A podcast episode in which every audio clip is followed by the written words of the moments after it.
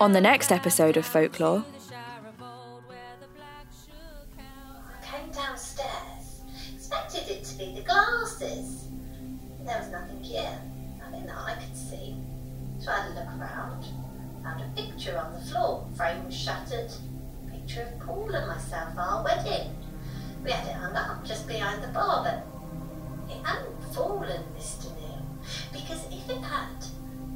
then it wouldn't have been on the floor just beneath where it had been hanging. It wasn't. It was across the room like it had been thrown at the wall like someone had angrily hurled it in a fit of rage. And I bent down to pick it up and I cut myself on the glass. Only a slight cut, but enough to bleed.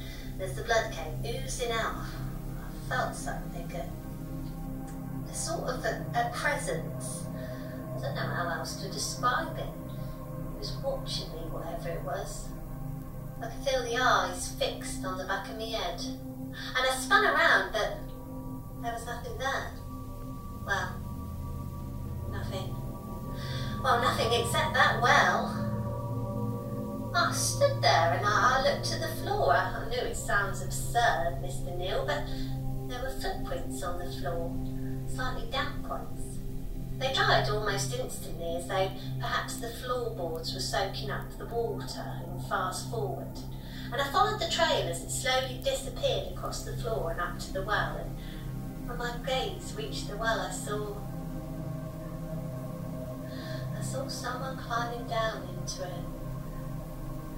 Something perhaps just like the top of a head, maybe a hand. I'll remember the hand.